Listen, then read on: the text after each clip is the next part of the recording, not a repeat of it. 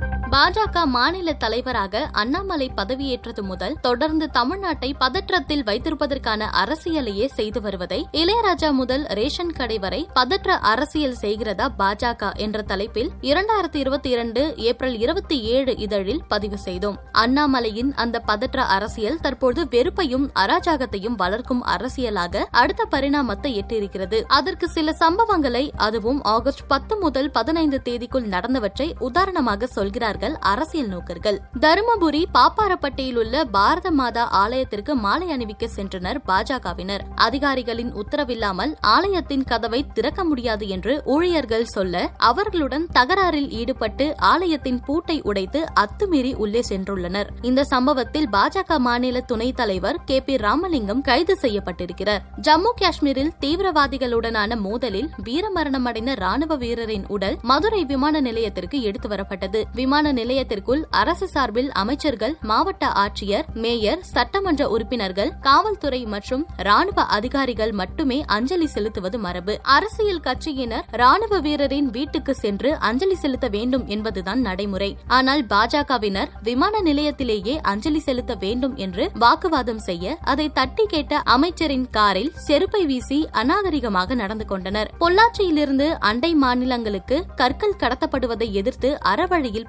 கொண்டாடலாம் ஆனால் சரக்கு லாரிகள் மீது கற்களை வீசி வன்முறையில் ஈடுபட்டனர். அப்பகுதி பாஜகவினர். அதன் பின்னணியில் தனிப்பட்ட பகை இருந்ததாகவும் சொல்லப்படுகிறது. கடலூர் திருப்பாதி புலியூரில் பிரசித்தி பெற்ற பாடாலீஸ்வரர் கோயில் கோபுரத்தின் உச்சியில் அத்துமீறி ஏறிய பாஜகவினர் தேசிய கொடி ஏற்றி செல்ஃபி எடுத்து வெளியிட்டனர். கோயில் தரப்பில் இதுகுறித்து காவல் நிலையத்தில் புகார் அளிக்கப்பட்டது. இது தவிர மதுரவாயில் கூட்டத்தில் பொது அமைதிக்கு குந்தகம் விளைவிக்கும் வகையில் பேசி கைதானார் பாஜக நிர்வாகி கனல் கண்ணன் திருவாரூரில் பல்கலைக்கழக தமிழக தேர்வில் ஆள்மாறாட்டம் செய்ததால் பாஜக மாவட்ட தலைவர் பாஸ்கரன் கைது செய்யப்பட்டார். பாஜகவினரின் இந்த செயல்பாடுகள் அரசியல் வட்டாரத்தில் அதிருப்தியையும் சொந்த கட்சியினரிடம் முணுமுணுப்பையும் ஏற்படுத்தியுள்ளன. பாஜகவினர் கைது செய்யப்படுவது குறித்து அந்த கட்சியின் மாநில துணைத் தலைவர் கரு நாகராஜனிடம் கேட்டோம். பாஜகவினர் சட்டத்திற்கு புறம்பாக நடக்கிறார்கள் என்று சொல்வதே தவறானது. அப்படியெல்லாம் செய்வது யார் என்று தமிழ்நாட்டு மக்களுக்கு நன்றாகவே தெரியும். மதுரையில் அமைச்சர் கார் மீது செருப்பு வீசப்பட்டது தவறு என்று மாநில தலைவர்